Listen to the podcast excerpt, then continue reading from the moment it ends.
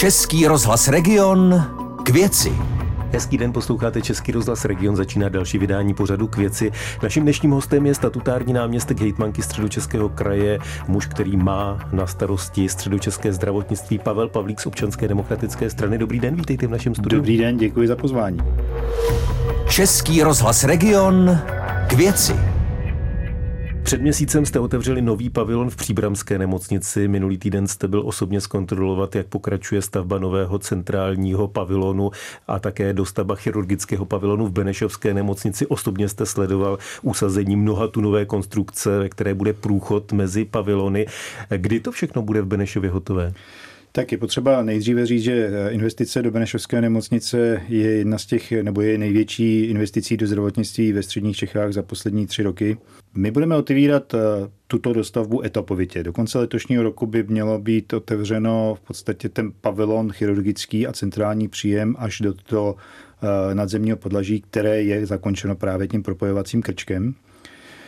A pak v příštím roce na jaře budou otevřena následně ta 2 podlaží, které na to navazují. Předpoklad je, že do konce 3. čtvrtletí příštího roku by měl být celý pavilon v provozu, ale důležité pro mě je, že už na konci letošního roku bude nemocnice takzvaně multibloková, to znamená, že z porodního sálu se dá suchou nohou přejít až na dětské oddělení. Projekty dostavby pavilonů máte také v dalších středočeských nemocnicích. Jak tam ty práce pokračují? Tak my jsme v podstatě spustili na základě, nebo díky tomu, že minulá krajská vláda zařadila investiční projekty do zdravotnictví, do projektů investovaných z Evropské investiční banky, tak jsme zahájili rekonstrukci pavilonu O v nemocnici v Kolíně, což je akce zhruba za 350 milionů korun. Jedná se de facto o poslední dům nebo poslední pavilon, který vlastně ještě není zmodernizovaný. V nemocnici v Kladně rekonstrukce pavilonu C2, což je asi druhá část z takové té nechvalného generelu Kladenské nemocnice. Jistě si i posluchači vzpomenou na období 2011-2012, kdy byl zpracován generel Kladenské nemocnice rekonstrukce, ale vlastně se nic nedělo, až teď teda jsme se posunuli dále. V Příbramské nemocnici, jak jste říkal sám, otevírali jsme pavilon N, což je z velké části dětského oddělení, ale už na to vlastně navazuje rekonstrukce chirurgických oddělení v pavilonu D2. Nejdále jsme v Mladé Boleslavi, kde v podstatě ty velké investiční akce už byly dokončeny, a to jak z krajských peněz, tak i z vlastních zdrojů. Tam bych zmínil například výstavbu nového stravovacího provozu. Aby toho nebylo málo, tak minulý týden středočeské zastupitelstvo schválilo poskytnutí 120 milionů na přípravu dalších investic do nemocnic. Co v téhleté etapě budete chystat? Tak tady asi nejvýznamnějším projektem, který je ve fázi příprav, je výstavba pavilonu péče o matku a dítě v Mladoboleslavské nemocnici, protože stávající porodnice a novorozenecké oddělení je už vlastně více jak 50 let staré, nebo více, možná 60 let stará budova. A to je oddělení, které, jak jsem se dočetl, už bylo slibováno před revolucí, před rokem 89, a dneska jsem rád, že jsme se dostali už do fáze přípravy konkrétních projektů a konkrétních stavebních plánů. Mimo jiné ta akce bude někde okolo 0,5 miliardy korun a jenom projektová příprava je 40 milionů korun z těch 120, o kterých jste hovořil. Pak jsou to další dílčí projekty, jako je rekonstrukce nebo výstavba nových výjezdových stanovišť pro záchranku, projekty navazující na ty velké projekty, ať je to Benešovské nemocnici, ať je to v Kladenské nebo Kolínské nemocnici. Těch projektů je velká řada, je to asi na 3 stranách. Budou na to peníze? Protože těch 120 milionů to je vlastně jenom na přípravu těch projektů, potom bude potřeba těch peněz daleko víc. Máte garantováno, že je budete mít? Tak garantováno, část těch projektů bude financovaná z vlastních zdrojů akciových společností nemocnic Středočeského kraje. Velká část těch projektů je připravována jako financovatelná ze zdrojů Evropské unie nebo z dotačních titulů České republiky nebo Evropské unie.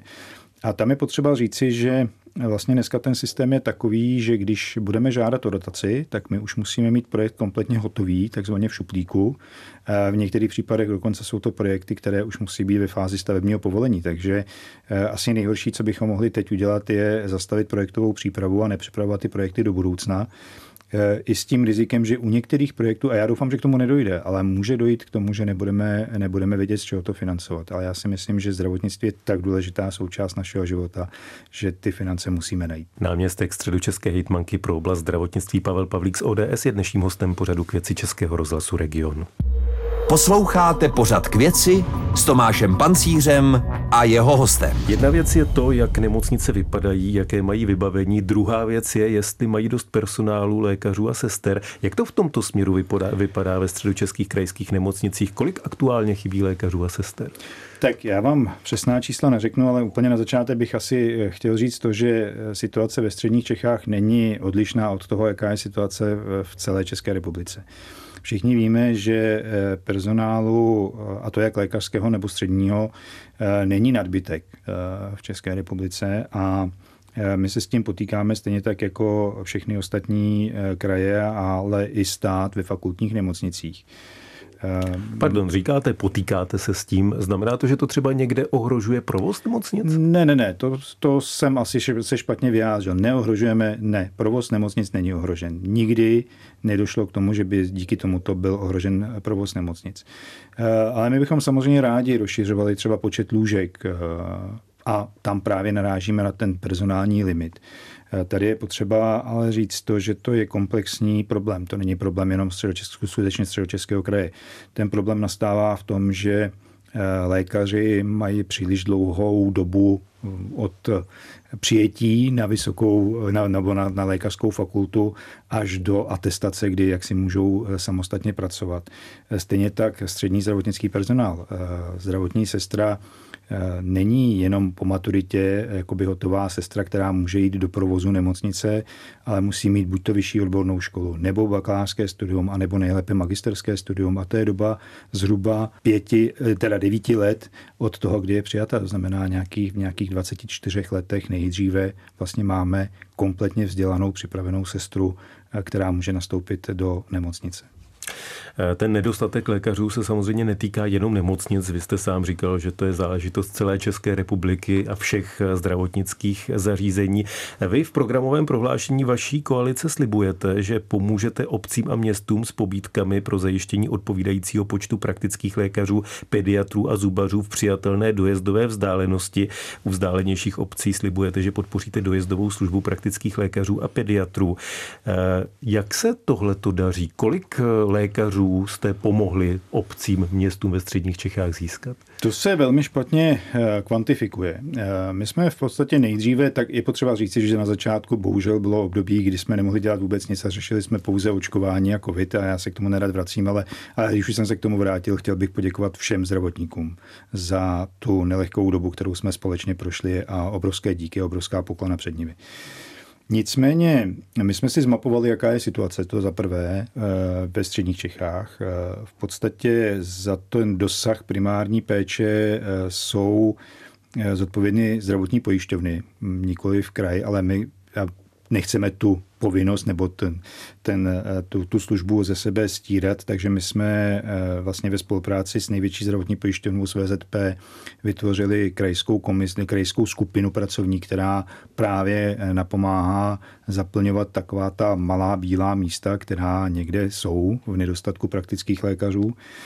A tady bych chtěl pochválit ty obce, protože my jsme zjistili, že vlastně ty pobídky a to, co jsme měli my, to, co bylo myšleno jako primárně v tom programovém prohlášení, to znamená vytváření bytových možností, vybavení ordinací, dostupnost třeba mateřských školek a tak dál, tak to ty obce mají v podstatě zajištěný. A zase se zpátky dostáváme takovým tím obloukem k tomu, co jsme říkali před chvílí u zdravotnických lůžkových zařízení.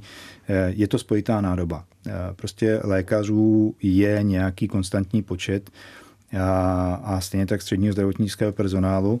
Nicméně tady vidím světlo na konci tunelu v podstatě tím, a už jsme to zmínili, co se týká covidu, tak covid paradoxně nastartoval zájem o medicínská povolání. A to skutečně v obou kategoriích, jak středního personálu, tak i u lékařů. Takže výhledově lékařů i sester by mělo být víc. No minimálně sester, to je to, co vidíme, na našich středních zdravotnických školách ve středních Čechách. Takže já jsem za to velmi rád a já si myslím, že i ta mladá generace, která dneska nastupuje na střední školy, tak si asi začala uvědomovat to, že medicína není jenom povolání, ale je to i poslání. Jste říkal, že máte zmapovanou situaci. Kde je ten nedostatek lékařů praktických, dětských, zubních největší? Tak v každé kategorii je to trošku jinak, ale tady si troufnu říct, že to je hlavně v těch okrajových částech Středočeského kraje. Velké problémy jsou na Rakovnicku, ale i v takových těch vesnických lokalitách, skutečně na okrajích kraje nebo na okrajích bývalých okresů. Tady je potřeba říci, že v těch bývalých okresních městech nebo v těch centrech ten problém není až tak fatální, jako skutečně v těch malých obcích. Na závěr ještě jedno zdravotní téma. Azbest u Milovic v souvislosti s policejním vyšetřováním likvidace materiálu z budov, které v minulosti používala sovětská armáda, se objevily informace, že v okolí Milovic jsou uloženy materiály, ze kterých se může uvolňovat nebezpečný azbest. Kraj si objednal měření, o tom jsme v tomto pořadu už několikrát mluvili. Máte už nějaké výsledky těch prvních měření? Můžete na jejich základě ujistit naše posluchače, že obyvatelům, návštěvníkům Milovic a jejich okolí nehrozí v souvislosti s tou sutí nějaké nebezpečí? Tak ta měření, která probíhala v průběhu měsíce května a ještě června, tak měřili obsah azbestu v ovzduší, což bylo to, co vlastně bylo nejvíce zmiňováno ve všech médiích v momentě, kdy ta kauza propukla. A tady bych chtěl všechny posluchače uklidnit v tom smyslu, že ani jedno z těch měření neprokázalo výskyt azbestu, ten výskyt, který by byl zdravotně škodlivý. Ono je to tak, že, a to se všeobecně ví, že azbest jako minerál je de facto uložen v zemi nebo na povrchu zemském a pokud se s tou zemí nějak nemanipuluje nebezpečně, tak nedochází k tomu uvolňování. A oni všechny normy a všechny poučky hovoří o tom, že vlastně největší nebezpečí kontaminace je právě při manipulaci s tím podložím, ve kterém ten azbest je. Jinak je potřeba si uvědomit také to, že azbest je v podstatě přirozenou součástí zemské kůry, ale samozřejmě v těch Milovicích ta koncentrace asi pravděpodobně v některých místech bude vyšší. Nicméně my jsme na základě i těch výsledků monitoringu ovzduší a i na základě usnesení rady jsme se dohodli na tom, že objednáme do konce roku ještě průzkum povrchu, ale i podpovrchové vzorky právě v těch lokalitách, které označila Policie České republiky v rámci vyšetřování celé té kauzy. Musím říct, a tady velké díky, že spolupracujeme s Policií České republiky a na základě výsledků těchto vzorků pak budou přijata další opatření.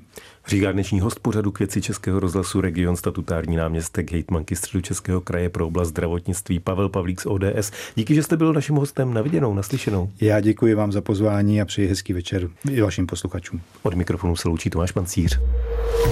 Český rozhlas region k věci.